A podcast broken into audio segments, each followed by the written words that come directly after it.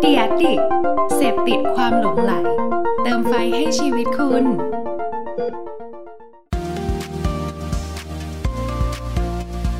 Addict Talk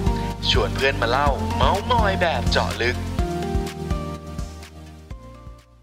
สวัสดีครับ ขอต้อนรับเข้าสู่ Addict Talk นะครับ รายการไลฟ์ของ Addict นะครับ ที่เราเนี่ยจะเชิญเพื่อนๆ พี่ๆ นะครับ ที่อยู่วงการความคิดสร้างสรรค์นะฮะ อยู่เบื้องหลังงานเจ๋งๆ หรือว่าแนวคิดเจ๋งๆ ต่าง ๆ นะครับ มาพูดคุยกันแบบเมาส์มอยนะฮะ สบายๆ ประมาณ 1 ชั่วโมงนะครับ แต่ว่าใน 1 ชั่วโมงนี้เนี่ย เราก็จะมีการเจาะลึกนะครับ เกี่ยวกับเนื้อหาที่น่าสนใจ แล้วก็เป็นประโยชน์กับเพื่อนๆ ผู้ชมผู้ฟังแน่นอนนะครับก็ย้ำกันอีกทีนะฮะรายการของเราเนี่ยเป็นรายการไลฟ์นะครับดังนั้นถ้าสมมติว่ามีเพื่อนๆที่เข้ามาพูดคุยกันนะฮะอยากจะคุยกันกับแขกรับเชิญของเรานะครับก็สามารถมาคอมเมนต์กันได้เลยนะครับโดยที่ถ้าสมมติว่าฟังไปฟังมาเฮ้ยเกิดติดธุระอะไรจริงๆนะฮะเดี๋ยวตอนจบแล้วเนี่ยเราก็มีให้รับชมแล้วก็รับฟังย้อนหลังกันได้นะครับทั้งใน Facebook YouTube ของ a d d i c t นะครับรวมถึงในพอดแคสต์ด้วย นะฮะก็วันนี้นะฮะผมคิดว่าแขกรับเชิญของเรานะครับ ก็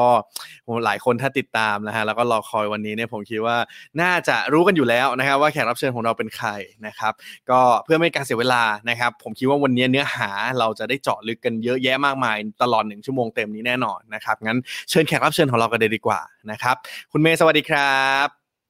สวัสดีครับคุณเพิร์ดสวัสดีครับสวัสดีครับ จริง ๆ ต้องแอบแอบฟ้องทุกคนก่อนนะฮะเมื่อกี้ตอนก่อนหน้านี้เราแอบเมาส์กันหลังบ้านจนเกือบเกือบเกือบเลยเวลานะฮะก็เริ่มพอดีนะครับโอเคก่อนก่อนอื่นขอให้คุณเมย์แนะนำให้แนะนำตัวให้เพื่อนๆได้รู้จักหน่อยครับ อ่าโอเคครับอ่าก็สวัสดีทุกคนด้วยกันนะครับ ผมอ่าผมชื่อเมย์นะครับนิโรธศรีวรรณกรนะครับ ผมอ่าตอนนี้ผมเป็นอ่า country director ของบริษัทกัชคาประเทศไทยครับ อ่าก็พูดถึงกัชคาวเนี่ยผมเชื่อว่าหลาย ๆ คนน่าจะคุ้นหูคุ้นชื่อมาเหมือนกันนะครับยิ่งถ้าใครอยู่ในสายโฆษณาอยู่ในสายการตลาดนะครับ แต่ว่าอยากให้คุณเมย์แนะนำเพิ่มเติมหน่อยว่า Gushcloud เนี่ยเราทำอะไรบ้างอะครับแบบให้เพื่อน ๆ ได้รู้จักเพิ่มเติมหน่อย โอเคครับได้เลยครับก็อืมเอาจริงตอนนี้ Gushcloud มี service หลักเนาะที่เราทำอยู่ 2 อย่างอ่าอย่างแรกเลยคือเราทำอ่า influencer marketing นะครับก็อันนี้เป็นเป็น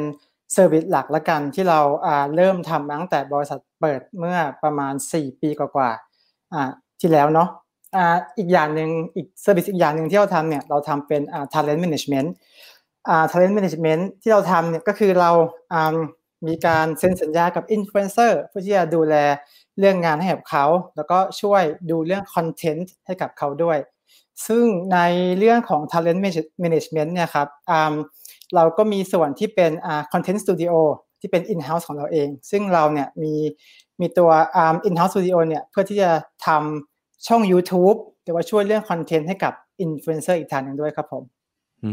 มอืมก็ถ้าอธิบายให้เพื่อนๆได้เข้าใจอีกรอบหนึ่งนะฮะก็คือ Gushcloud มี 2 มุมนะฮะมุมแรกก็คือการเป็น influencer agency เนาะกับอีกอันหนึ่งคือการที่เราเนี่ยมีการ partner ร่วมมือกับทางศิลปินทางคนที่แบบว่าเป็นแบบอินฟลูเอนเซอร์ต่างๆ ในการช่วยพัฒนาคอนเทนต์เขาด้วยนะครับ ถ้าพูดถึงวงการอินฟลูเอนเซอร์คุณเมย์ปัจจุบันเนี่ยเป็นยังไงบ้างอะสถานการณ์ในตลาดอินฟลูเอนเซอร์ในประเทศไทย แล้วก็เอเชียรอบๆบ้านเราก็ได้ฮะอืม อันนี้อันนี้พูดถึงช่วงโควิดเลยหรือเปล่าครับ หรือว่า หรือว่าเอาเป็นเอาเอาเป็นช่วงโควิด แล้วก็ช่วงทุกวันนี้ก็ได้ ว่าว่าแบบมีความแตกต่างกันไหมฮะช่วงอะช่วงโควิด ตอนนั้นเป็นยังไงครับอ่าคือคือช่วงโควิดจริงๆ ผมผมคิดว่าอ่าตลาด influencer marketing เนี่ยก็ได้รับผลกระทบหนักแหละอ่าเหมือนกับอ่า advertising agency หรือ media agency หรือว่า agency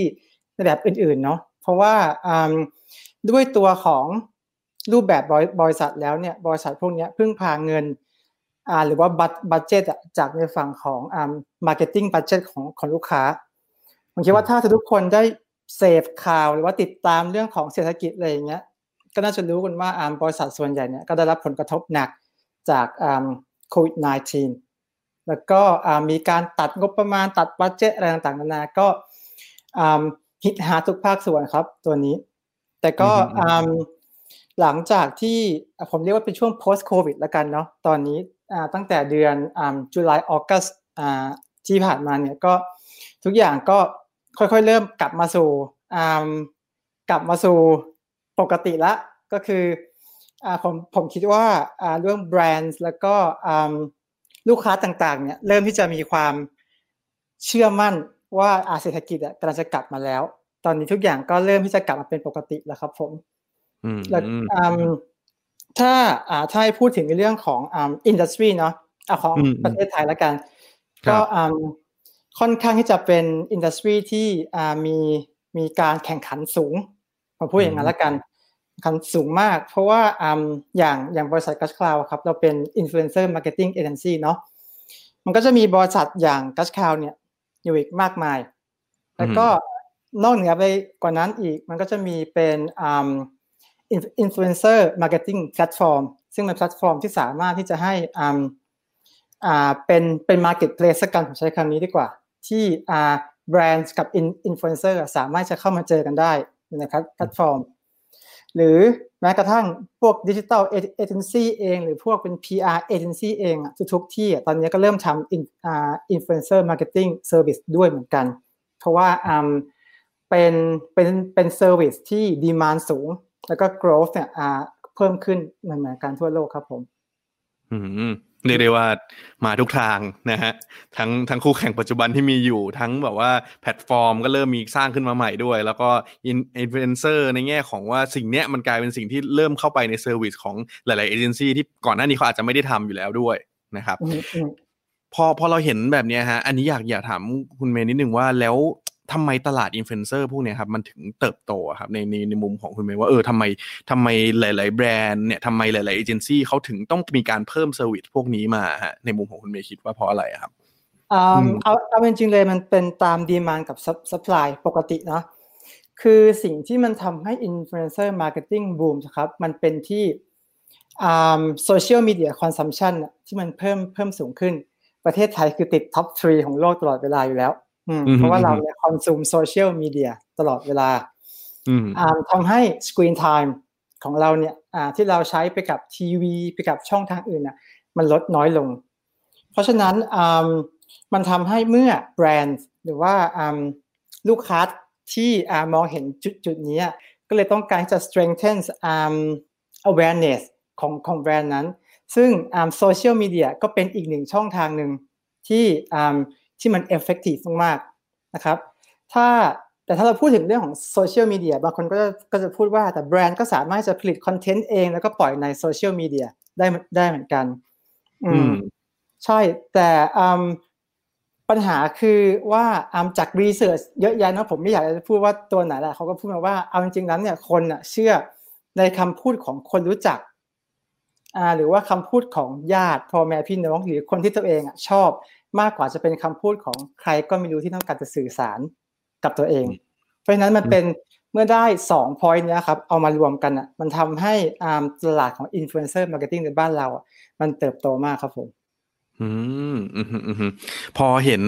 แนวทางในแง่ว่า เฮ้ย ตลาดเนี้ยมันเป็นตลาดที่มีการเติบโตเรื่อยๆ นะฮะ อย่างที่คุณเมย์เล่าให้ฟังมา แต่ก็เห็นอีกในมุมหนึ่งเหมือนกันว่ามันก็ได้รับผลกระทบอย่างที่เลียกเลี่ยงกันไม่ได้นะครับ อยากรู้ว่าอย่างในทีมของคุณเมย์ครับ ทางกัชคาวเนี่ย มีการรับมือแล้วก็มีการปรับตัวยังไงกับสิ่งที่เกิดขึ้นเหล่านี้บ้างอะครับอืมผมพูดถึงช่วงตอนโควิดก่อนแล้วกันเนาะคืออมน่าจะเป็นเหมือนกันทุกที่ปัญหาคือว่าพอมันเกิดโควิดขึ้นมาครับ สิ่งที่มันเกิดขึ้นพอยแรกเลยอะคืออ่างานหรือว่าแคมเปญที่มันยังไม่เริ่มเนี่ยหรือว่าเริ่มไปแล้วอยู่กลางคันเนี่ยมันถูกหยุดมันถูก cancel มันถูก postpone ต่างๆนะต่างๆ นานา ตัวนี้เนี่ยเราเลยต้องเป็นตัวกลางเพื่อที่จะช่วยลูกค้าในการที่จะคุยหาวิธีในการที่จะคุยกับอินฟลูเอนเซอร์ให้เขาเข้าใจว่า ตอนนี้มันเกิดเหตุการณ์อย่างนี้อยู่นะเออมันเลยมีการจำเป็นที่จะต้องอ่าไม่ว่าจะเป็นการเลื่อนการอ่าปรับเปลี่ยนคอนเทนต์หรือว่าอะไรก็ตามที่เคยคุยกันไว้ก่อนแล้ว อืมอันนี้เป็นเป็นเป็นปัญหาที่เราเข้าไปช่วยแบรนด์หรือว่าอ่าลูกค้าของเราเนี่ยในการที่จะ solve point ตรงนี้ อีกปัญหาหนึ่งที่อ่าโดนมาเหมือนกันก็คืออ่ามีลูกลูกค้าประสบปัญหาด้านการเงินหนัก อันนี้เราก็เลยคุยกับเขาว่าเฮ้ยเราเข้าเราเข้าใจนะว่า เออ มันเป็นปัญหาอย่างนี้ ซึ่งถ้ามันเกิดขึ้นกับเราอะเราก็เราไม่อยากให้ใครมาบีบให้เราจนจนตรอกอะเราก็อืมมีการ negotiate ขึ้นว่าเฮ้ยเราเราเข้าใจเพราะอย่างนี้อย่างนี้นะเออเรามา negotiate เรามานั่งคุยกันดีกว่าแล้วว่าเราจะหาทาง solve ปัญหานี้ ยังไงดีอันนี้เป็นเป็นพอยที่เกี่ยวกับตัวเนื้องานเนาะส่วนอีกอีกเรื่องหนึ่งถ้าเป็นมองในมุมของของบริษัทนะครับอันนี้เป็นเป็นเป็นโค้ดละกันที่ผมออกมาเขาบอกว่า in crisis you don't waste any crisis เมื่อคุณเจอ crisis เมื่อไหร่เนี่ย คุณจะต้องใช้ crisis ให้เป็นประโยชน์ อืม ระหว่างที่มี crisis ทุกๆ ครั้งเนี่ย อ่ามันจะเกิดการเปลี่ยนแปลงเสมอมันจะเป็นการเปลี่ยนแปลงถ้าถ้ามองในมุมจากในบริษัทของอย่างอย่าง Gushcloud แล้วกันเนาะสิ่งที่มันเปลี่ยนแปลงคืออะไรบ้างอ่าคอน sumer เสพสื่อมากขึ้นอ่ามีแพลตฟอร์มใหม่ที่มันเกิดขึ้น แล้วคนก็ถ่ายเทแพลตฟอร์มมากขึ้น เราเลยระหว่างนี้เราเลยใช้ crisis ตัวเนี้ยในการที่จะ develop product ใหม่ หรือว่า develop service ใหม่ขึ้นมา อันนี้เป็น เป็นเป็น point ที่เรา tackle ปัญหา point แรก ส่วนอีก point หนึ่งน่าจะเป็นเหมือนกับบริษัททุก ๆ ที่เนาะที่เมื่อเกิดปัญหาอ่าเช่นพวก financial crisis หรือว่า crisis แบบแบบนี้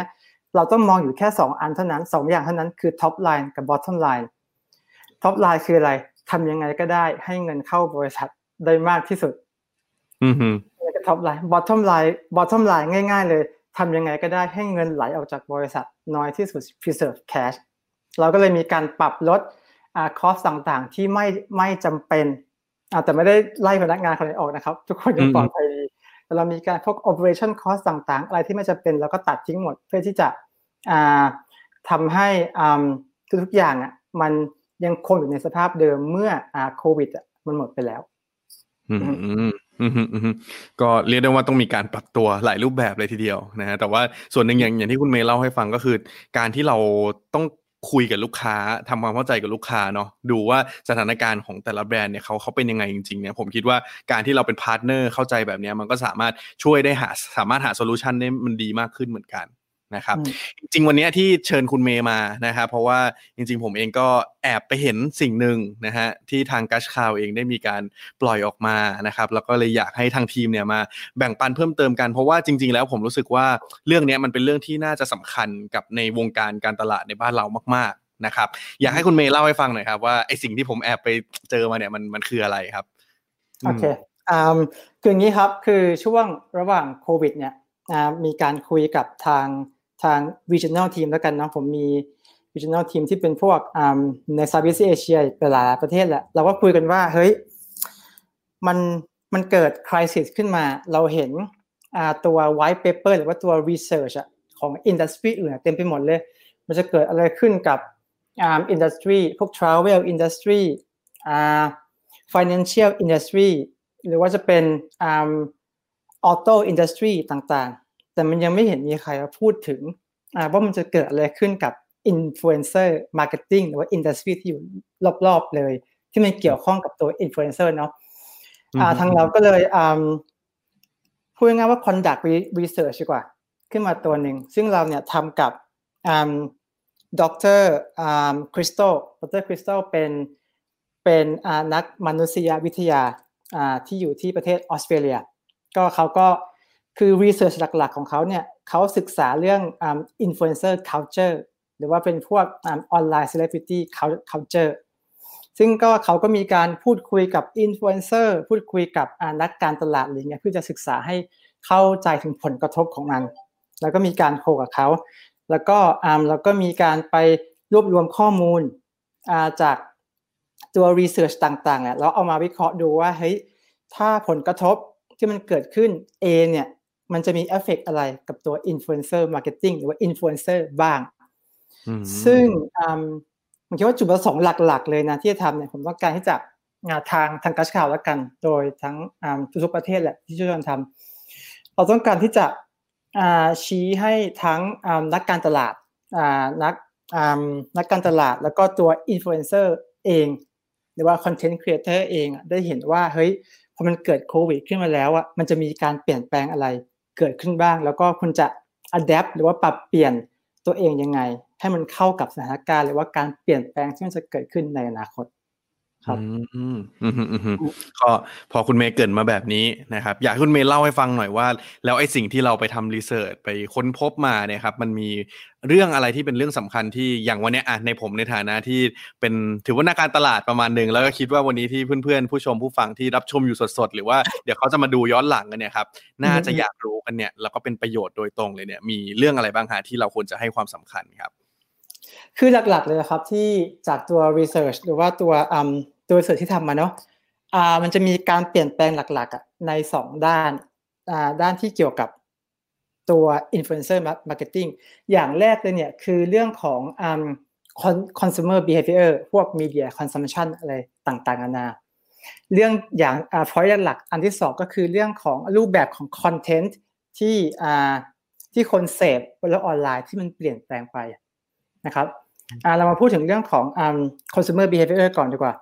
อันนี้ครับมันมันอาจจะไม่ใช่แปลกใหม่สำหรับทุกๆคนเนาะเพราะว่าอ่าสำหรับจริงๆสำหรับผมเนี่ยบางบางข้อเนี่ยมันก็เห็นเห็นๆกันอยู่แล้วแหละ แต่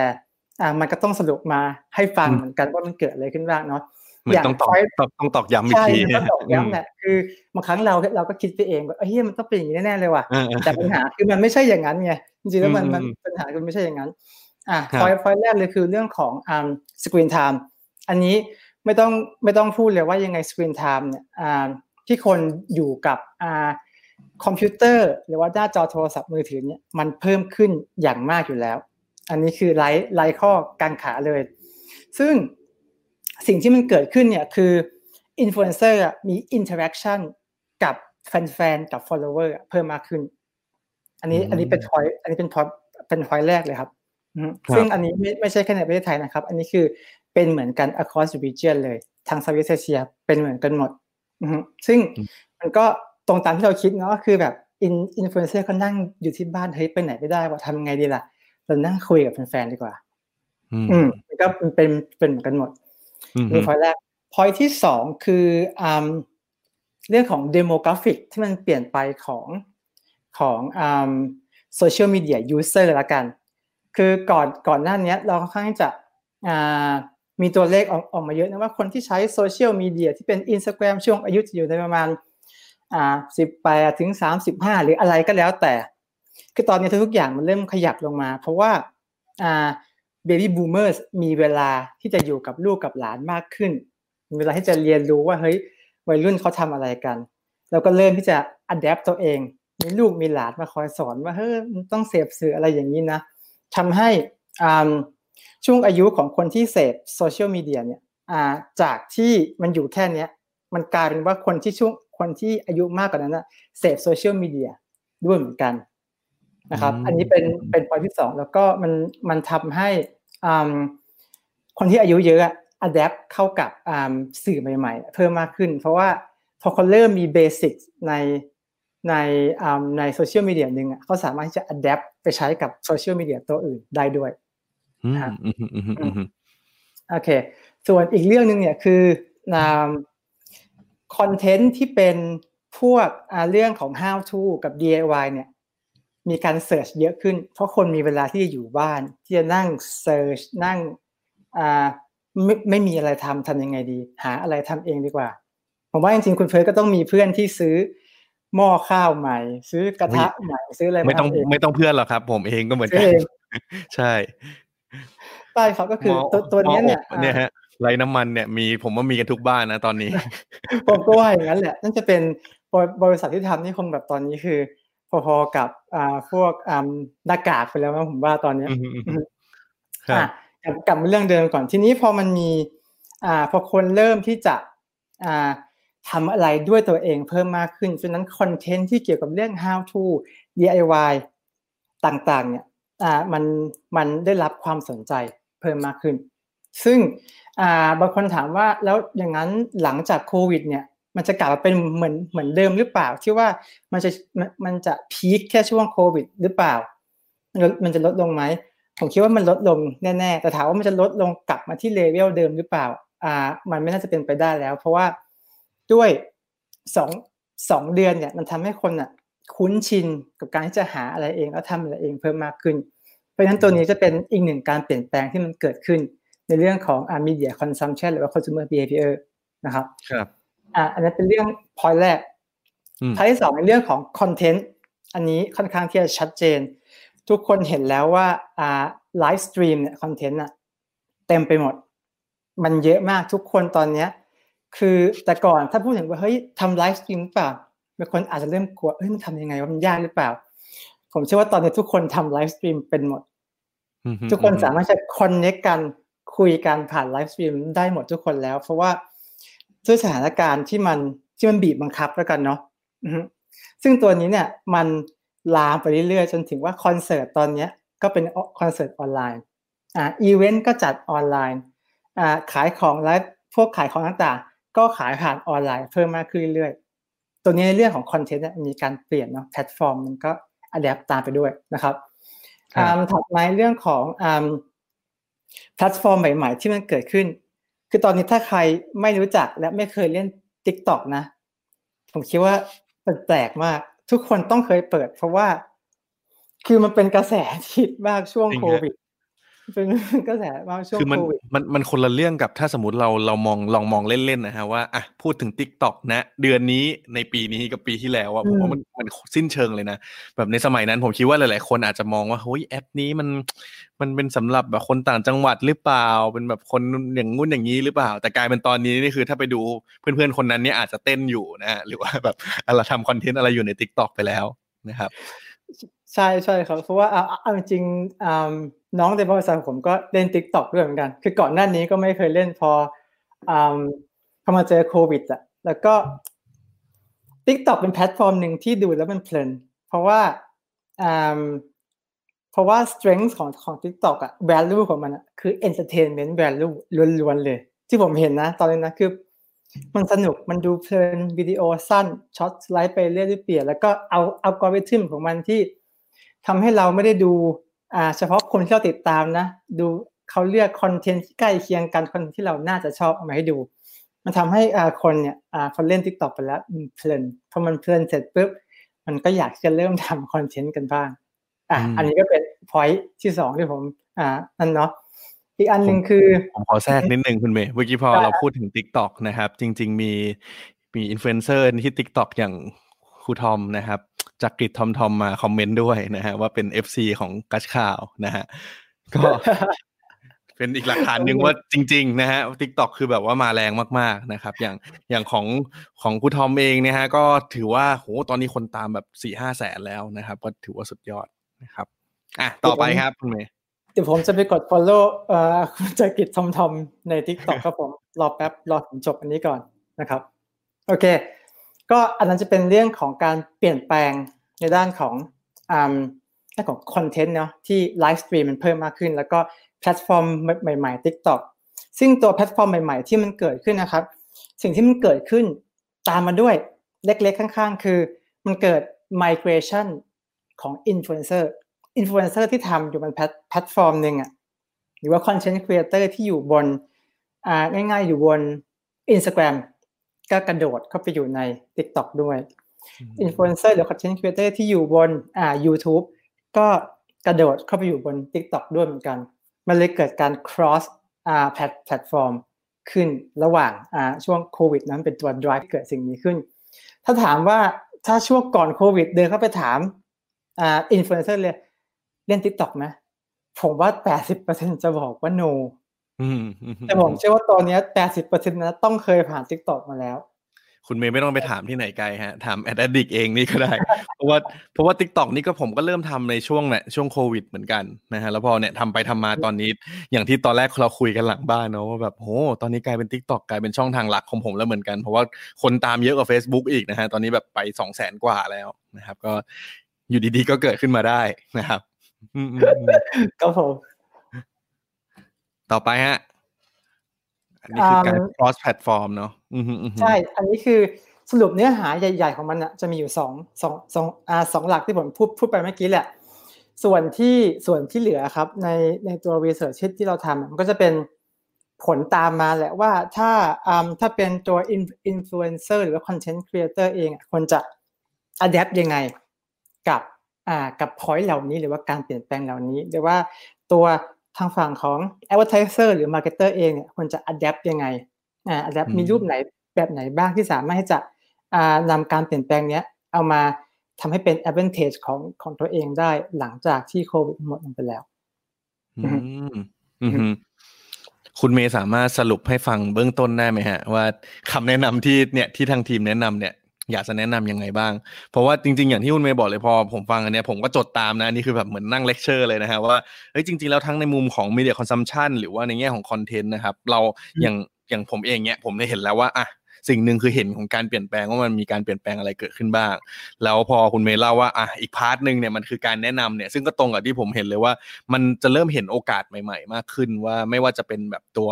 ตัว อินฟลูเอนเซอร์เองหรือว่า marketer นะฮะว่าเราเนี่ยควรจะต้องปรับตัวยังไงนะครับ มีเป็นแบบเบื้องต้นไหมฮะคุณเมย์ว่าเคล็ดลับหรือว่าสิ่งที่เราแนวทางที่เราควรจะปรับตัวไปเนี่ย จากสิ่งที่มันเกิดเหล่านี้ฮะถ้าเป็นผมโฟกัสในมุมของ marketer แล้วกัน ถ้าเป็น marketer เนี่ยควรควรจะโฟกัสยังไงบ้างนะครับ คืออ่าโอเคครับกับผมสรุปให้คร่าวๆแล้วกันเนาะมามีอะไรบ้างคือพอยแรกเลยเนี่ยคืออ่าเรื่องของพวกแพลตฟอร์มที่ที่มันเกิดใหม่แล้วกัน คืออ่าผมพูดก็พูดแล้วกันว่าตอนนี้ผมก็มีอ่าที่บริษัทก็ runอ่ามีแคมเปญของ TikTok อยู่บ้างพอสมควรแหละอืมสิ่งที่อ่ามา marketer เนี่ยจะใช้การเปลี่ยนแปลงนี้เป็นประโยชน์คือหนึ่งคือจะต้องศึกษา strength และ weakness ของแพลตฟอร์มแพลตฟอร์มใหม่ๆให้ให้ถ่องแท้ ความหมายของผมคือสมมติว่ามีแพลตฟอร์มใหม่ขึ้นมาอย่างเช่น TikTok อะยก TikTok แล้วกันเพราะมันเป็นตัวอย่างที่น่าจะเห็นภาพชัดที่สุดเนาะแพลตฟอร์มของ TikTok เนี่ยคนที่ behavior ของคนที่เข้าไปเสพ TikTok อะครับส่วนส่วนใหญ่เนาะอาจจะมีปรับไปบ้างที่ผมผมคงไม่ได้พูดถึงทั้งหมดแบบหนึ่งร้อยเปอร์เซ็นต์เนาะผมพูดว่าเก้าสิบห้าเปอร์เซ็นต์แล้วกันเข้าไปใน TikTok อะเพื่อต้องการที่จะ มองหาสิ่งที่มันสามารถจะ entertain เขาได้entertain ในแง่ของดูแล้วมันสนุกดูแล้วมันแบบ บางบางคนบอกว่าดูฆ่าฆ่าเวลา ผมคิดว่าฆ่าเวลาก็เป็นคำหนึ่งเนาะอีกอันหนึ่งคือดูเพื่อ entertain ไปพร้อม ๆ กันการสไลด์ เพราะฉะนั้นการที่จะถ้าเป็นในในในมุมของ influencer marketing แล้วกันเนาะตัวคอนเทนต์หลักของ ของอของสิ่งที่อินฟลูเอนเซอร์ต้องการที่จะ collaborate กับแบรนด์แล้วก็ส่งออกไปให้ให้กับ follower หรือว่าใครใครก็ตามที่อยู่บนแพลตฟอร์มเห็นนะตัว entertainment value อะมันต้องชัดเจนและมันจะต้องอยู่ เมื่อไหร่ก็ตามที่นำที่เราไม่ได้สนใจตัวอ่า core ของมัน เราไปเอาคอนเทนต์ที่เหมาะสมกับแพลตฟอร์มอื่น เอาเข้ามาอยู่ในแพลตฟอร์ม TikTok อันนั้นมันจะเกิดปัญหาขึ้น ซึ่งพวก effectiveness มันจะต่ำอันนี้ผมเลยคิดว่าพวก marketer หรือว่า advertiser เองก็ต้องศึกษา strength และ weakness ของแพลตฟอร์มให้ให้ค่อนข้างจะเคลียร์แหละอีกตัวหนึ่งที่ผมสามารถจะพูดได้คือเรื่องของการไลฟ์ขาย live selling อันนี้ผมคิดว่าน่าจะมีเยอะพอพอสมควรถ้า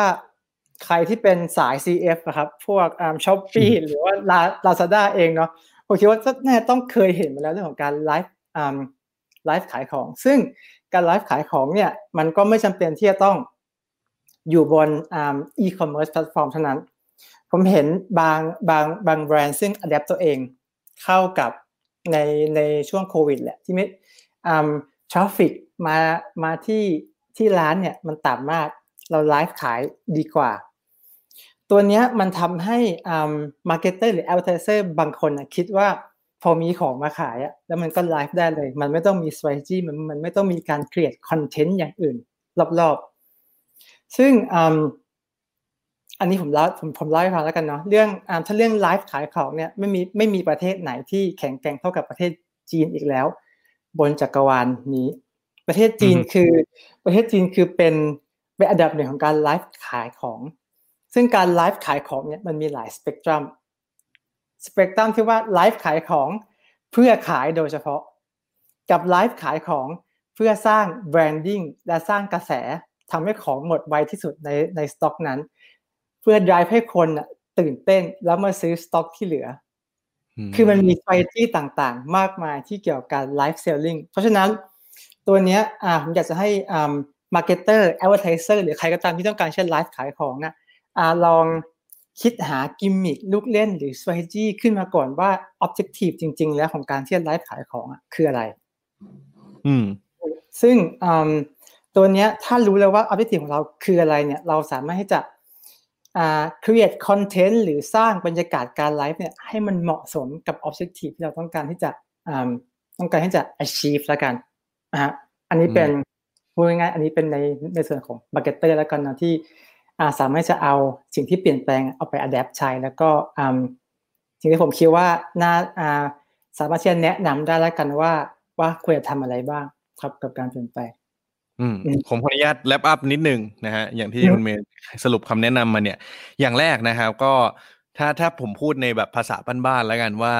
เหมือนเราจะไปอยู่บ้านใครอะเนาะเราจะไปอยู่แบบเฮ้ยที่ที่แบบเป็นที่ของคนอื่นอะเราก็ควรจะทำการบ้านก่อน รู้จักก่อนว่าอะบ้านเขามันเป็นยังไง ห้องอะไรตรงนี้มันอยู่ตรงไหนนะฮะเหมือนว่าแพลตฟอร์มเนี่ยที่เราเห็นว่าเอ้ยมันก็มีแพลตฟอร์มใหม่ๆที่เกิดขึ้น มีคนใช้งานมันเยอะขึ้นเนี่ย ถ้าเราอยากจะเข้าไปทำการตลาดในแพลตฟอร์มนี้ก็ต้องเข้าใจให้ถ่องแท้นะครับว่า weakness strength มันคืออะไรเราจะได้สร้างสรรค์คอนเทนต์ที่มันเหมาะสมนะครับแล้วก็คำแนะนำอีกอันหนึ่งที่คุณเมย์แนะนำก็คือเรื่องไลฟ์เนี่ยเราจะเห็นโหเป็นเทรนด์ที่มาแรงมากเลยนะฮะเราก็ทำกันแบบว่าบางทีอาจจะไม่ได้คิดไม่ได้วางแผนไป แต่ว่าสุดท้ายแล้วกลับมาตั้งต้นให้ดีก่อนว่า objective เนี่ยเราจะทำไปเพื่ออะไร นะครับเพราะว่าอย่างเคสที่คุณเมย์ว่าที่จีนเนี่ยโหมันมีหลากหลายมากๆนะฮะซึ่งจริงๆผมว่าน่าสนใจนะ ถ้าสมมติว่าใครอยากจะมาแบบตลาดที่เป็นไลฟ์จริงๆเนี่ยอาจจะต้องไปศึกษาเคสเพิ่มเติมจากของฝั่งจีนดูด้วยก็ได้นะครับแล้วก็ลองวางกลยุทธ์ให้มันเหมาะสมนะฮะก็อยากถามคุณเมย์เพิ่มเติมนิดหนึ่งว่าอะวันนี้คุณเมย์มาแบ่งปันไอ้ตัวของ white paper นี้แล้ว ถ้าสมมติว่าเพื่อนๆที่วันนี้ได้รับชมรับฟังอยู่ฮะอยากไปอ่านเวอร์ชั่นเต็มๆเนี่ยจะสามารถไปติดตามยังไงได้บ้างครับ อ๋อ มันมันอยู่ในอ่าในในเว็บไซต์ของของของบริษัทเลยครับ จริงๆอะผมเดี๋ยวผมสามารถจะเอาอาตัวลิงก์เนี้ยแปะไว้ให้ได้อยู่ในอยู่ในโพสต์ไลฟ์นี้แล้วกัน แชร์กันจะได้กดเข้าไปสามารถจะโหลดเข้ามาอ่านกันได้เหมือนกันครับผม ได้ฮะงั้นเดี๋ยวให้ทางทีมงานมาช่วยแปะให้นะฮะว่าเพื่อนๆก็สามารถเข้าไปอ่านกันเต็มๆได้นะฮะเพราะว่าอย่างวันนี้เป็นแค่น้ำจิ้มเท่านั้นนะครับที่ผมเนี่ยขอเรียนเชิญคุณเมย์มาให้ให้เห็นละให้ว่าแบบเฮ้ยโลกอินฟลูเอนเซอร์อะมันมันมีการเปลี่ยนแปลงอย่างนี้ ซึ่งพอเราเห็นหลายๆส่วนนะฮะบางสิ่งที่เราคิดว่ามันเกิดเฉพาะประเทศเราเนี่ยกลายเป็นว่าทั้ง Southeast Asia มันก็เป็นเหมือนกันนะครับผมคิดว่ามันก็เป็นโอกาสในการต่อยอดอะไรได้หลากหลายมาก ๆเลยนะฮะ โอเคมา เราคุยกันมาประมาณครึ่งชั่วโมงแล้วนะฮะผมอยากชวนคุณเมย์พักสักนิดหนึ่งโดยการขอคุยเรื่องโฆษณาสักหน่อยนะครับคือทุกวันเนี่ยที่ผมไลฟ์กับแขกรับเชิญเนี่ยผมก็จะมีเหมือนเป็นการบ้านให้แขกรับเชิญเนี่ยเตรียมโฆษณามาพูดคุยกันนะฮะว่าโฆษณาที่ชื่นชอบนะครับคือตัวไหนแล้วก็อยากจะให้แชร์หน่อยว่าทำไมถึงชื่นชอบตัวเนี้ยครับวันนี้คุณเมย์เตรียมตัวโฆษณาไหนมาแบ่งปันให้เราได้รับชมกันนะฮะอ่าผมมีอยู่ตัวหนึ่ง ถ้าพูดถึงเรื่องโฆษณานะจริงๆผมมีอยู่เยอะมากเพราะว่าผมเป็นคนที่ชอบโฆษณาอยู่แล้ว แต่ถ้าให้พูดว่าสิ่งที่มีในใจเลยตอนเนี้ย อ่ามันจะเป็นมันเป็น branded content แล้วกัน มันเป็นกึ่งกึ่งโฆษณาและ branded content อ่าตัว product เนี่ยเป็นอ่าเป็น wrist wristband ของ Nike ที่ชื่อว่า Nike Feel นะครับผมตัวนี้ค่อนข้างจะอ่าเก่าพอสมควรแล้ว อันนี้ผมคิดว่าน่าจะเป็นปีอ่า 2012มั้งครับถ้าผมจะไม่ผิดอ่าตัวตัวนี้เนี่ยเป็นอ่าคุณเพิร์ดเปิดเสียงนิดนึงก็จะดีครับผมตัวนี้เนี่ยอ่าตัวของ content creator เองหรือว่าอินฟลูเอนเซอร์ที่ทำเองอะคืออ่า Casey Neistat ก็เป็น content creator ของประเทศอ่าอเมริกา ซึ่งอ่าเขาดังมากเนาะอ่าใน subscriber น่าจะประมาณสิบสิบสองสิบสามล้านแล้วนะตอนนี้นะครับ ซึ่งเขาดังมานานแล้วแหละซึ่งอ่า ผมผมชอบวิดีโอตัวนี้มาก เพราะว่าอ่าหนึ่งเนี่ยมันคือ branded con branded content ที่ที่ที่มันดู real ที่มันดู real สองคืออ่าข้อที่สองคือพอผมดูจบ ผมอยากจะลุกขึ้นไปออกกำลังกายแล้วออกแล้วลุกไปซื้อตัวตัว FuelBand เนาะอันนี้เป็นสิ่งที่แบบในผมผมชอบแหละเพราะว่าอ่า มันค่อนข้างจะ inspirational มันทำให้คนที่ดูแล้วเนี่ยอยากที่จะลุกออกไปออกไปทำอะไร ออกไปออกไปออกกำลังกายหรือออกไปทำในในสิ่งที่ตัวเองอยากทำซึ่งวิดีโอตัวนี้ครับมันมันเป็นกึ่งกึ่ง travel vlog แล้วก็ exercise vlog ด้วยอืมซึ่งในวิดีโอไม่มีไม่มีอะไรมาก มันคือตัว Casey Neistat เอง ออกไปเที่ยวกับเพื่อนของเขารอบโลกเขาไปประมาณสิบประเทศเขาไปในไปยุโรปเสร็จปุ๊บเขาก็ไปอ่า Middle East แล้วเขาก็มาจบที่ที่เอเชีย ซึ่งมีประเทศไทยด้วย เดี๋ยวคุณเฟิร์สเห็นอืมในวิดีโอไม่มีอะไรมากเขาก็คือ travel มีรูปที่เขาวิ่งรูปที่เขา back flip กระโดดกลับหลัง แล้วก็ตัดสลับกับquote ต่างๆ ที่ทำให้อ่าสร้างแรงบันดาลใจแล้วกันให้กับคนดู อืมแต่นี่แค่แบบแค่ดูแบบนี้โหภาพแต่ละอันนี่ของเขาแบบ inspire เนาะทำให้เราเหมือนใช่แบบอยากออกไปใช้ชีวิต อยากออกไปทำกิจกรรมไปสถานที่ใหม่ ๆ แบบนี้ ซึ่งซึ่งพออย่างเงี้ยมันอย่างถ้าเราเห็น product ตั้งแต่แรกปุ๊บก็เริ่มเข้าใจเลยว่าอ๋อมันขายของได้ด้วยเนาะใช่ใช่เลยแล้วก็อีกอย่างหนึ่งอะ ตัวตัวกล้องที่เขาใช้ถ่ายอะครับมันคือคอมมันคือ compact camera อันเล็กๆอะที่เขาที่เขาถือด้วยอืมเขาใช้ compact camera แล้วก็เนี่ยเขาใช้ตัวนี้มีมีมี GoPro มี compact camera แล้วก็มี hand handycam อันหนึ่งเขาใช้อยู่แค่นี้ซึ่งถ้าดูอะ resolution อะมันไม่ได้ดีอืมอืมอืมันจะเป็นเหมือนมันจะเป็นเหมือน homemade วิดีโอเลยซึ่งอืมแต่ตัว core หรือว่าตัว message ที่เขาต้องการที่จะสื่อมันอยู่ในนั้นหมดหมดแล้ว ซึ่งตัวเนี้ยไม่ว่าอืม equipment ของคุณจะดีขนาดไหนอะหรือว่า equipment คุณจะห่วยขนาดไหนดีกว่า เออ มันจะมันจะ standard จะตามขนาดไหนอะถ้าคุณมีไอเดีย ถ้าคุณมีคอนเซ็ปต์ถ้าคุณสามารถที่จะเล่าเรื่องราวทุกอย่างมันให้ให้มันออกเป็นเรื่องได้อะอันนี้มันคือ success แล้วอันนี้มันคือ มันคือสิ่งที่ทำให้วิดีโอตัวเนี้ย มันดู มันดู powerful อืมสำหรับผมนะโหแต่นี่ขนาดกล้อง compact นี่ยังขายขนาดนี้นะครับผมว่าแบบใช่อลังการสุดอืมๆแต่ว่าอย่างอย่างที่คุณเมย์บอกเพราะว่าหลาย ๆ คนอย่างเงี้ย ที่อยากเป็น content creator อยากเป็นอินฟลูเอนเซอร์อย่างเงี้ยครับ เราก็มักจะเหมือนแบบว่า มักจะคิดเนาะว่าแบบอุปกรณ์มันสำคัญที่สุดสิฉันแบบจะทำปุ๊บต้องไปซื้อกล้องดี ๆ อะไรเงี้ยแต่ว่าอย่างที่คุณเมย์บอกเลยว่า จริง ๆ มันก็ขึ้นอยู่กับคอนเทนต์มากกว่า ตัว production มันก็เป็นส่วนประกอบอันหนึ่งแหละที่ถ้าสมมติว่ามันออกมาได้มาตรฐานมันก็โอเคแหละ แต่ไม่ต้องแบบ craft ขนาดนั้นก็ได้ แล้วก็ในมุมผมอะผมรู้สึกว่างานเนี้ยมันมันเป็นงานที่ไทยเราอาจจะไม่ค่อยมีแบบนี้เยอะเท่าไหร่นะ เพราะว่าเวลาเวลาของไทยเราคิดแบบอะทำโฆษณาทำอะไรต่างๆ เราจะชอบใช้ production อลังการเนาะแต่ว่าพอของต่างประเทศเนี้ยเราอันนี้ตั้งแต่แบบหลายปีที่แล้วเขาก็ใช้ความ real เนี่ยนะฮะ อืม แล้วก็อีกอีกพอยหนึ่งคุณเฟิร์สที่ที่ผมชอบคือพอคือพอผมดูวิดีโอตัวนี้จบอะผม search ใน Google เพิ่ม ว่าเฮ้ยจริง ๆ แล้วเรื่องราวของของไอ้ behind the scene ของของการทำไอ้วิดีโอตัวเนี้ยมันมันเป็นยังไงบ้างผมอยากรู้อืมอืมอืมซึ่งจริงๆแล้วตัวเนี้ยไอ้อ่าตัวของ Casey Neistat เองก็เล่าว่าอ่าทางไนกี้โยนเงินมาให้เขาก้อนหนึ่งอยากให้ทำ ad ให้หน่อย อืม แต่ Casey ก็บอกว่าเขาไม่อยากทำ ad เพราะ ad มันน่ามันน่าเบื่อ เขาเลยเอาเงิน budget ทั้งหมดที่เขามีอะไปเดินทางไปเที่ยวรอบโลก แล้วก็เก็บ footage กลับมาอืมเขาก็อืมพอกลับกลับมาถึงปุ๊บก็มันก็ delay ไปเยอะแล้วก็มีการคุยกับทางทางแบรนด์อะทางไนกี้ว่าเฮ้ยอ่าวิดีโอมันยังมันยังไม่เริ่มทำเลยเออผมไปเที่ยวมา อืมทางไนกี้ก็บอกว่าเฮ้ย ผมมาเชื่อใจคุณ คุณทำยังไงก็ได้ ให้มันมีวิดีโอออกมา เพราะว่าอ่า ก่อนที่ผมก่อนที่ผมจะอ่าเลือกคุณเนี่ย ผมศึกษามาดีเลยว่าคุณเนี่ยน่าจะเป็นคนที่สื่อสารอ่า message ของ product ตัวเนี้ยให้ผมได้ดีที่สุด อืมอืมซึ่งอ่า Casey เขาก็เลยเอาไอ้เอาไอ้ตัว footage ต่างๆเนี้ยแล้วก็ใส่ไอเดียของเขาอะแล้วก็มีการเทคนิคในการ edit หรือว่าการใส่ quote ทำให้เป็นอ่าทำให้มัน in inspire คนได้ แล้วมันก็ออกมาเป็นโปรอ่าตัววิดีโอตัวนี้ ซึ่งสิ่งที่ผมชอบคือมันเป็น มันเป็นเรื่องของ trust ดีกว่า เออ trust ที่ที่ทางที่ทางแบรนด์หรือว่าทางตัวอ่าตัว advertiser เองมีให้กับ content creator และมีให้กับเชื่อในในในสิ่งที่ตัวเองเลือกมาแล้วว่าเฮ้ยก่อนที่ผมจะ engage กับคุณอะผมคิดมาดีแล้วว่าคุณคือ คุณคือคนนั้นที่ผมอยากที่จะร่วมงานด้วยเพราะฉะนั้น คุณทำมาเถอะเพราะว่าผมเชื่อใจคุณแล้ว เออตัวนี้มันทำให้ผมแบบ เออว่ะตัวนี้มันดีว่ะ มันเจ๋ง เออ มันมีมันมี trust ระหว่าง ระหว่างตัว content creator เองกับกับตัวแบรนด์เออมันทำให้ผมยิ่งชอบตรงนี้เข้าไปใหญ่เลยอืมอืมอืมเออเพราะเพราะว่าหลาย ๆ งานเนาะเราจะเห็นว่ามันก็จะมีงานที่อะสมมติแบรนด์มาจ้างอินฟลูเอนเซอร์ให้ทำคอนเทนต์อะไรบางอย่าง แต่เราก็จะเห็นผลงานออกมาแบบสุดท้ายฝืน ๆ หน่อยก็ก็จะมีเหมือนกัน ใช่ไหมฮะ ซึ่งพอคุณเมย์แชร์แบบนี้มันแปลว่า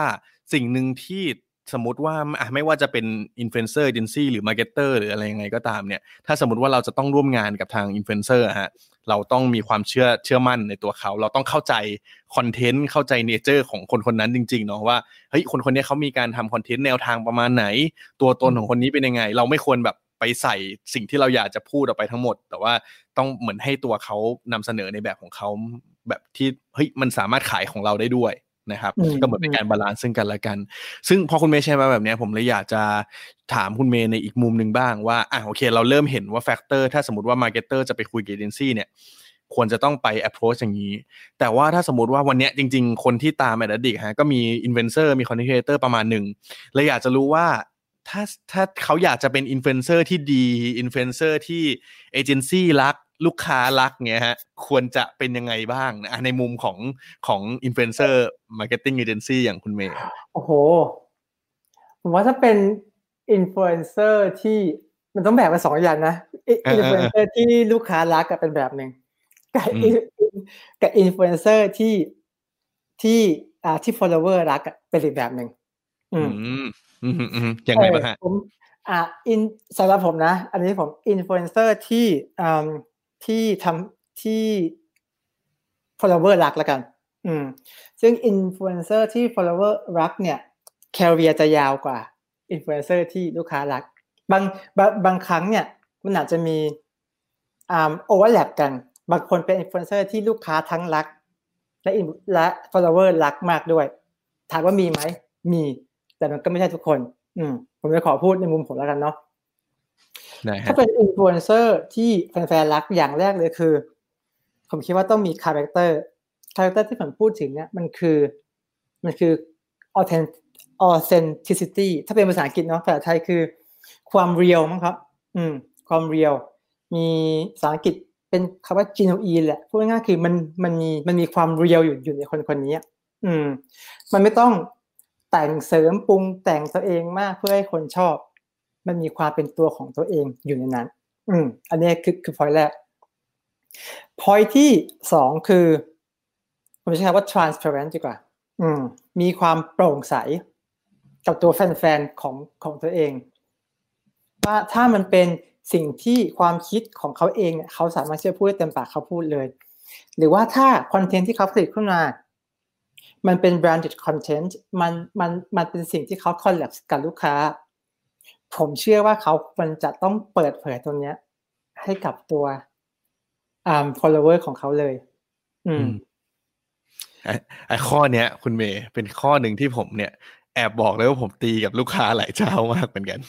เพราะว่าคือคือผมมาค่อนข้างให้ความสำคัญมากๆกับเนี่ยกับการดีแคลร์กับการแบบว่าอืมเฮ้ยค่อนข้างจริงใจนะ ว่าแบบอันไหนที่เป็นเป็นเราได้การสนับสนุนมาเราก็อยากจะบอกแหละ เพราะว่าผมรู้สึกว่า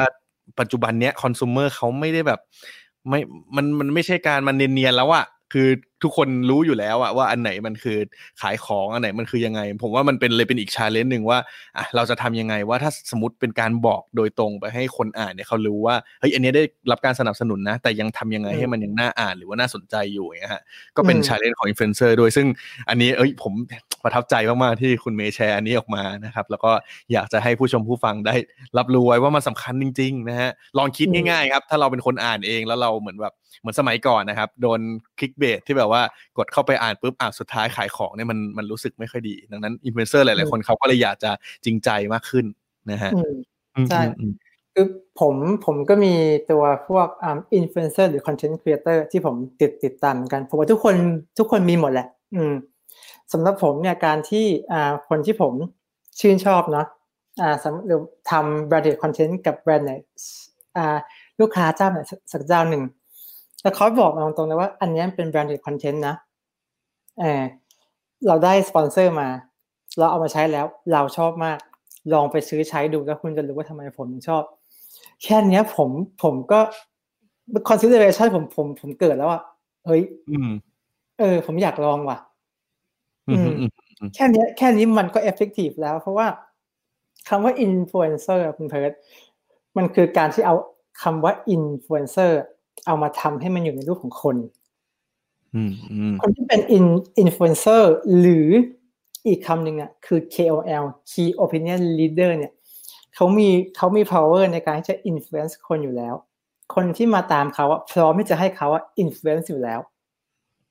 เพราะฉะนั้นการที่ดี declare ไปเลยอะผมว่ามันเป็นสิ่งที่ดีที่สุดกับตัวแบรนด์เอง กับตัวอินฟลูเอนเซอร์เอง และกับตัวของ follower เอง ผมว่ามันเป็น win win win แหละ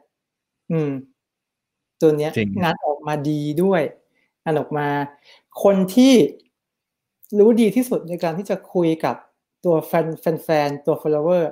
ไม่มีใครรู้ดีไปกว่าตัว influencer หรือ content creator เองอยู่แล้ว เพราะว่า ไม่มีทางที่คนอื่นจะรู้ดีกว่าเขาเพราะเขาเป็นคนที่ทำคอนเทนต์ขึ้นมา เขาเป็นคนที่มี interaction มาตลอดเวลาอยู่แล้ว ผมเลยคิดว่าการที่การมี trans transparency อะการโปร่งใส กับทุกฝ่ายอะมันเวิร์กที่สุดมันดีที่สุด และมันทำให้ มันทำให้สิ่งเนี้ยเป็นสิ่งที่ผมเอามารวมไว้ในอินฟลูเอนเซอร์ที่เป็นแฟนรักอืมอืมอืมอืมอืมอืมอืมอืมพอพอคุณเมย์เล่ามาแบบเนี้ยฮะ ผมคิดว่าวันเนี้ยคนฟังอาจจะมีอีกกลุ่มหนึ่งอีกนะฮะที่เฮ้ยฉันอยากจะเป็นอินฟลูเอนเซอร์บ้างนะแต่ว่าฉันเนี่ยเห็นแล้วแหละว่ามันเยอะซะเหลือเกิน เวลาฉันอ่าสมมติอยากจะทำเพจท่องเที่ยวโหตอนนี้ไม่รู้มีเป็นพันหรือยัง จะอยากทำรีวิวกินเนี้ยโหเป็นพันแน่นอน ถ้าในมุมของคุณเมย์เองที่เราคุกคีอยู่กับวงการนี้ แล้วก็เห็นการเปลี่ยนแปลงเห็นว่าอะมันมีสายไหนอะไรยังไงนะฮะมันมันตอนนี้มันยังมีช่องว่างหรือว่ามีตลาดไหนที่ยังมีโอกาสอยู่ไหมฮะหรือว่าเป็นเป็นกลุ่มคนที่เฮ้ยยังไงลูกค้าหรือว่าแบรนด์ต่างๆเนี่ยยังไงก็สนใจอยู่ตลอดเวลาอย่างเงี้ยครับมีแนะนำไหมฮะว่าอะถ้าสมมติว่าวันนี้ผมอาจจะอยากเริ่มเป็นอินฟลูเอนเซอร์อีกสายหนึ่งเพิ่มเติมขึ้นมาอย่างเงี้ยมีสายไหนที่แบบว่าน่าไปบ้างฮะ อืมโอเค ผมไล่ไล่ไปทีละ point ดีกว่าเนาะอืมได้ฮะ point point แรกคืออินฟลูเอนเซอร์การที่จะทำคอนเทนต์ณตอนนี้นะ มันยากมันมันมันยากที่จะ build follower มากกว่าอืมง่ายๆสักสี่ห้าปีที่แล้ว เพราะว่าจำนวนอะตอนช่วงนี้มันเยอะกว่า eye eyeballs ของอืมของ consumer อะมันถูกแย่งไปมากกว่า อืม มันยากกว่าแน่นอน อันนี้คือ point แรก point ที่สองคือมันยังมีหนทางอยู่ไหม มันมีหนทางเสมอครับ ยังไงมันก็มีหนทาง แต่ต้องจับให้ได้ว่าอืมคอนเทนต์ที่ทำอะต้องลองถามตัวเองดูว่าทำไมคนถึงต้องดูเราอืมทำไมคนถึงต้องมาเสพคอนเทนต์กับเรา ถ้าเราทำคอนเทนต์เรื่องเรื่องอาหารทำไมคนถึงต้องดูคอนเทนต์เรื่องอาหารที่เราทำ อาหารคอนเทนต์ของเราอะมันแตกต่างจากคนอื่นตรงไหน เป็นที่วิธีการทำหรือเปล่า หรือวิธีการเล่าเรื่องของเรา วิธีการนำเสนอที่มันแตกต่างกันไปไหมหรือเพราะว่าเรามีคาแรคเตอร์ที่มันโดดเด่นมากเราเป็นคนที่พูดน่าฟังมาก จนคนต้องมาดู ตอนเนี้ยอ่าสสมัยก่อนมันอาจจะไม่ต้องการ point เนี้ยที่มัน strong มาก แต่ตอนเนี้ย point เนี้ยมันจะต้องเด่นต้องถามตัวเองว่าทำไมคนถึงจะต้อง เสพคอนเทนต์ที่เราผลิตขึ้นมา อืม อันเนี้ยคือสิ่งที่ผมอ่าผมผมคิดว่าอ่าคนที่ต้องการจะเป็น content creator เนาะตอนตอนนี้จะต้องเริ่มถามตัวเองได้ละ อืม แล้วก็อีกอย่างหนึ่งคือสิ่งที่ต้องมีคือ commitment กรุงโรมไม่ได้สร้างเสร็จภายในวันเดียว การเป็นอินฟลูเอนเซอร์ก็เช่นกัน มันใช้ dedication มันใช้ความพยายามอ่าคนส่วนใหญ่ที่เริ่ม สิ่งที่ยากที่สุดคือการเริ่ม การเริ่มเนี่ยยากที่สุด แต่การเป็นคอนเทนต์ครีเอเตอร์สิ่งที่ยากกว่าคือ ยอมรับความผิดหวังช่วงแรก ๆ ได้หรือเปล่า ที่มันยังไม่มี success อืมถ้าตรงเนี้ย ยอมรับไม่ไม่ได้อะผมคิดว่าอย่า เพราะมันจะเป็นการ drain energy เอาเวลาไปทำอย่างอื่นดีกว่า หรือเปล่า commitment เป็นสิ่งที่สำคัญมากสำหรับผม อ่า ในการที่จะทำให้คนคนหนึ่งอะจากจากคอนเทนต์ครีเอเตอร์หน้าใหม่ ขึ้นมาขึ้นมากลายเป็นอินฟลูเอนเซอร์หรือคอนเทนต์ครีเอเตอร์ที่ที่ลูกค้าสนใจหรือที่มีแฟนแฟนๆติดตามพอยนี้ก็สำคัญ ทีนี้มาอีกเรื่องหนึ่งที่คุณเพิร์ถามเนาะว่า สายไหนกันสายไหนเป็นที่ต้องการอะไรอย่างเงี้ย อืม สายที่หนักที่สุดตอนนี้ที่โดนหนักๆเลยคือ travel travel ว่าโดนหนักอยู่แล้ว อืม เพราะว่า มันถูกปิดการท่องเที่ยวอะไรไปหมดเนาะซึ่งพวก travel in influencer เองในในบ้านเราอะยังได้รับผลบุญ หรือว่ามี spill over อยู่บ้างจากจาก FMCG brand ซึ่ง FMCG brand เนี่ยยัง engage กับ content creator ที่เป็น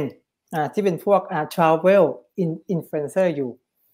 อ่าเพราะอ่าด้วยสาเหตุใดๆก็ตามที่คิดว่า target audience ตรง หรือว่า คนไม่ได้ชอบที่คอนเทนต์ของเขาแค่อย่างเดียวนะ คนชอบที่ตัว character ของเขาด้วย อืม อันนี้ก็ยังมันก็ยังมีบ้าง แต่ก็เจ็บหนักมากที่สุดเนาะอืมส่วนอันที่มาแรงที่สุดอ่ากลับไปหา TikTok เต้นครับ เต้นนี่คือเป็นอะไรที่มาแรงที่สุดเลย ถ้ามีความสามารถในการเต้น เต้นครับ เต้นเลยเต้น TikTok นี่เลย นี่คือและถึงเวลาที่คุณจะเฉิดฉายแล้ว ใช่ คือผมพูดจริงๆอ่าแพลตฟอร์มแบบแบบ TikTok เนี่ยมันทำให้คนที่มีมีมีความสามารถอะมีจุดที่ให้แสดงออกนะ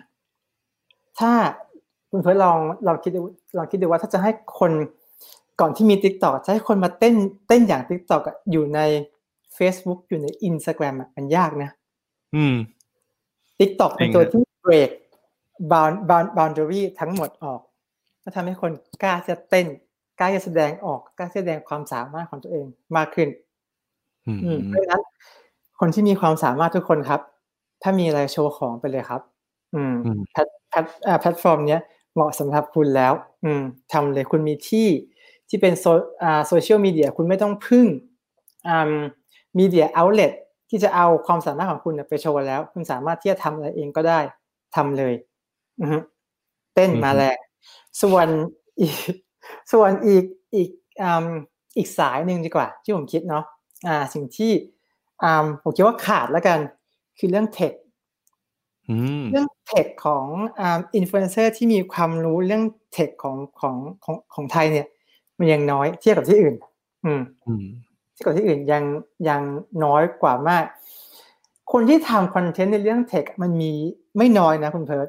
แต่คนครับที่ทำแล้วมันน่าสนใจจริง ๆอะมันน้อยอืม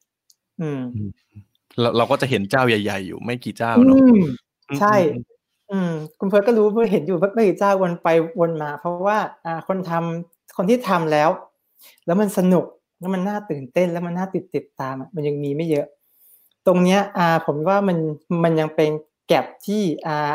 อินฟลูเอนเซอร์หรือว่าคอนเทนต์ครีเอเตอร์ที่สนใจ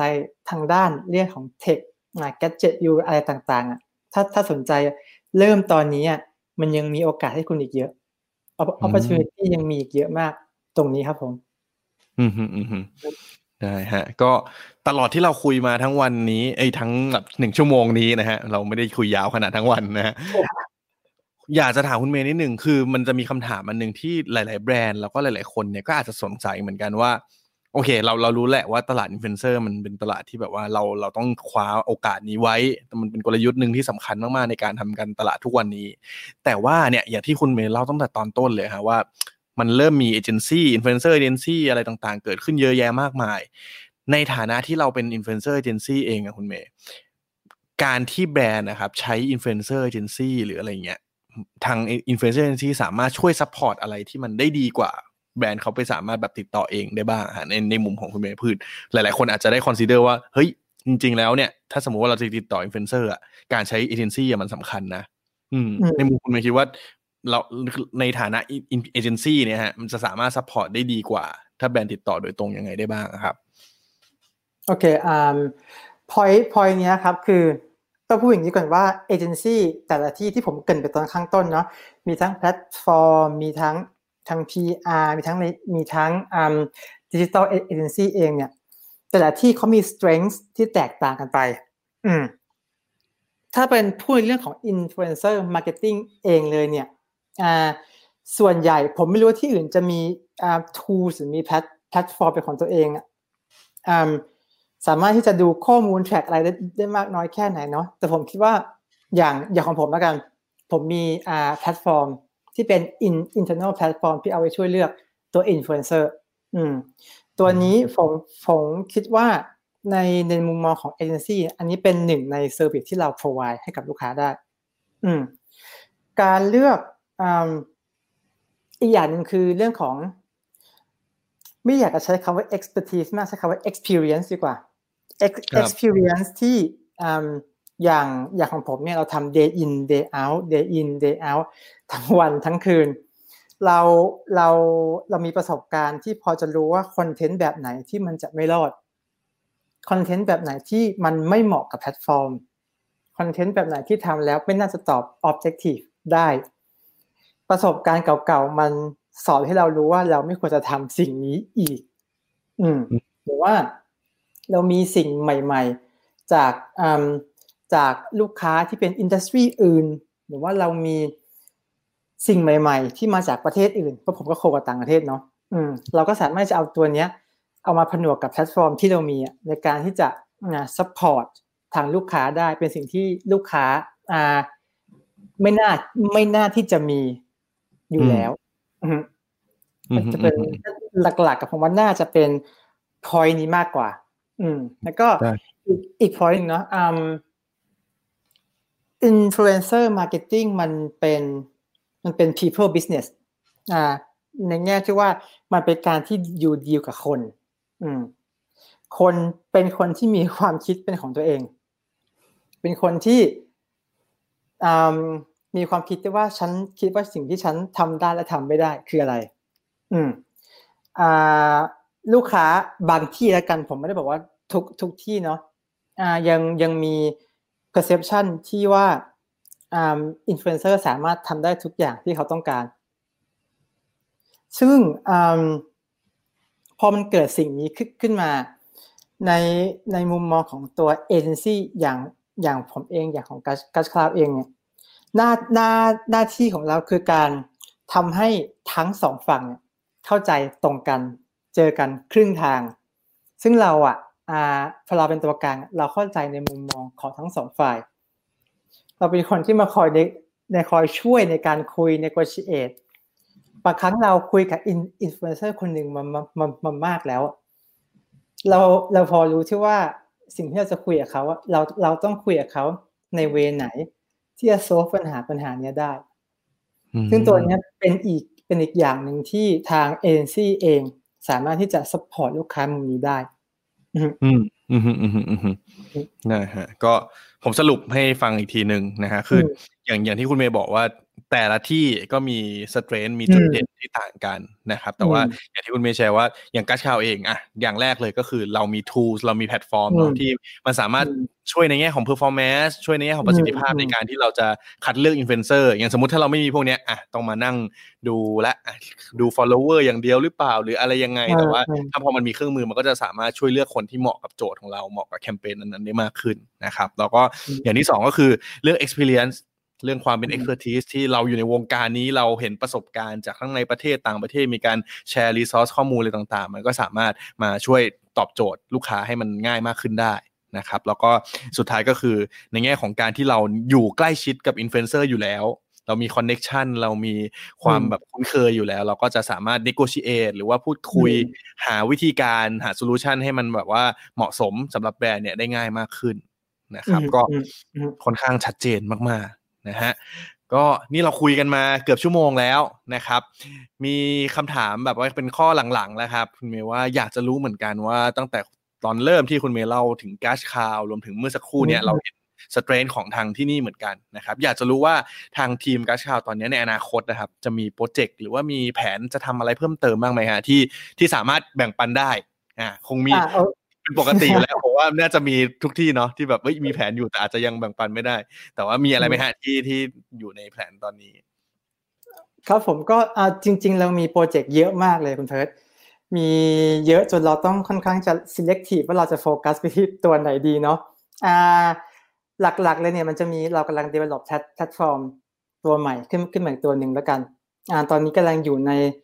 น่าจะเจ็ดสิบถึงถึงแปดสิบเปอร์เซ็นละมันมันมันใกล้จะเสร็จสมบูรณ์ล้วถ้ามันเสร็จแล้วเนี่ย ผมคงจะมีอัปเดตอะไรให้ ให้ได้มากให้ได้มากกว่านี้แหละ อืม ตอนนี้มันยังอยู่ในช่วง develop อยู่นะครับ แล้วก็อีกอีกอีก point หนึ่งเนี่ยคือ อันนี้ก็บอกอะไรมากไม่ได้เหมือนกันแต่พูดได้คร่าวๆแล้วกันว่า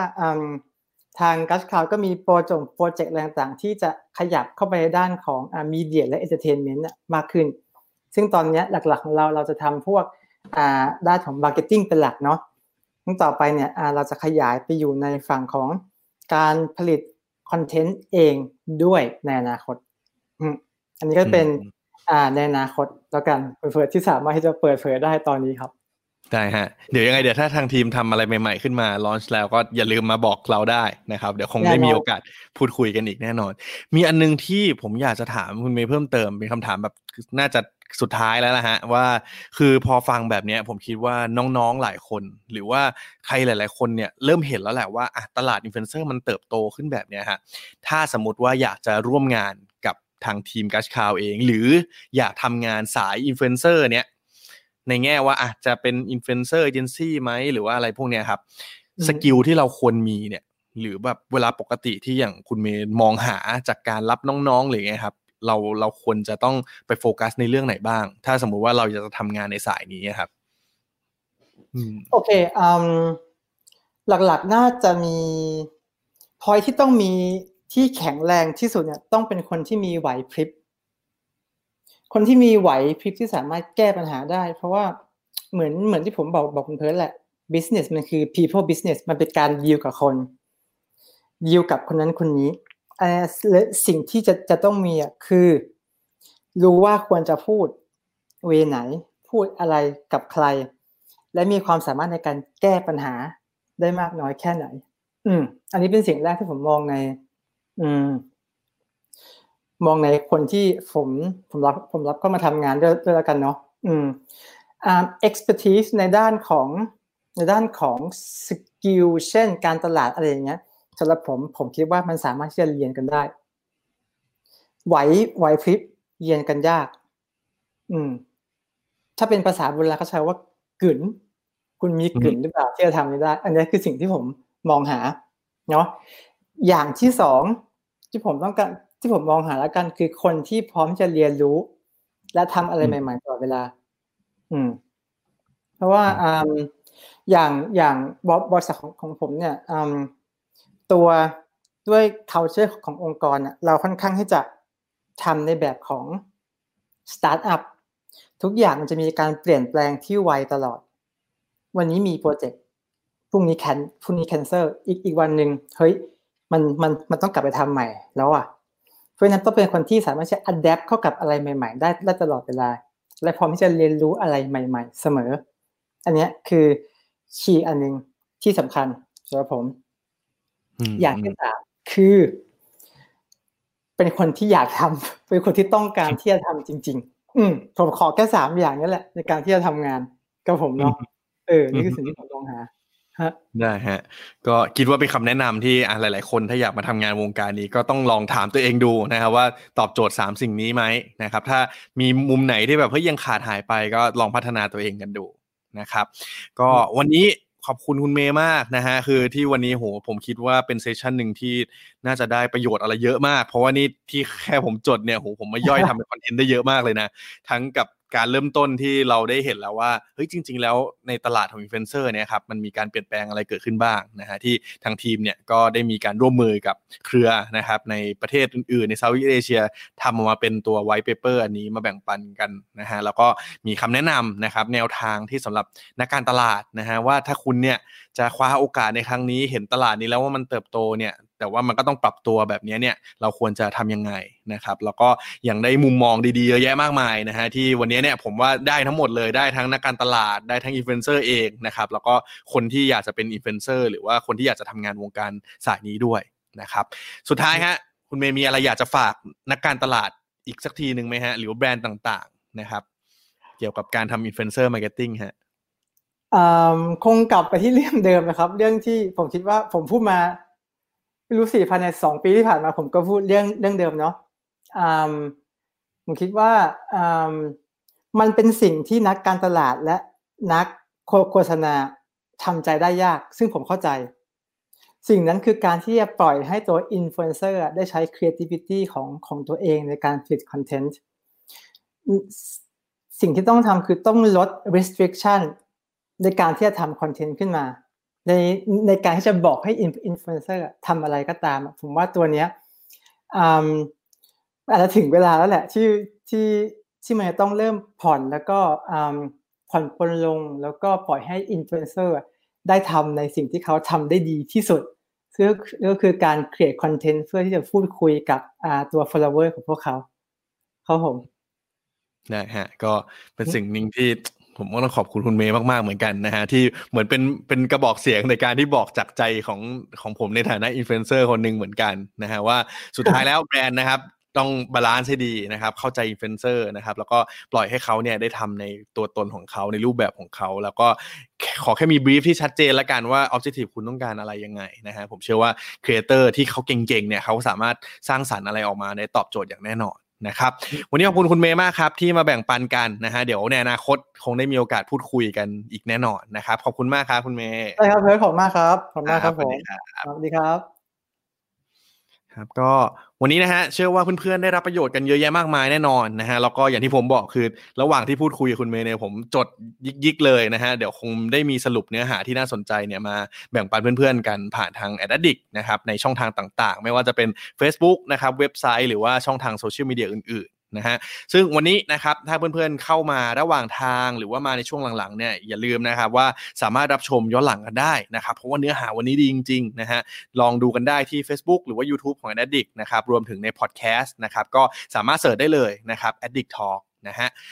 บอกไว้ก่อนนะฮะว่าวันนี้จริง ๆ แล้วเนี่ยเราคุยเกี่ยวเรื่องอินฟลูเอนเซอร์ใช่ไหมครับแล้วก็จริงๆธีมเดือนนี้ของเราเนี่ยก็คือการที่เราจะเรียนเชิญนะครับท็อปครีเอเตอร์ในวงการต่างๆเนี่ยมาพูดคุยในไลฟ์ของเรากัน ซึ่งผมแอบบอกไว้ก่อน แต่ยังไม่ไม่บอกว่าใครละกันนะฮะว่าวันพระฤหัสนี้ก็จะมีอีกหนึ่งครีเอเตอร์ที่มีผู้ติดตามใน YouTube เนี่ยเกินล้าน แบบโอ้โหล้านกว่าคนเนี่ยจะมาพูดคุยกับเราด้วยนะครับ ถ้าอยากรู้ว่าเป็นใครนะฮะก็ติดตามกันไว้ให้ดีนะครับ วันนี้ขอบคุณทุกคนมากครับ ที่ติดตามรับชมรับฟัง Edit Talk นะครับ ไว้เจอกันตอนหน้าครับ ขอบคุณครับ สวัสดีครับ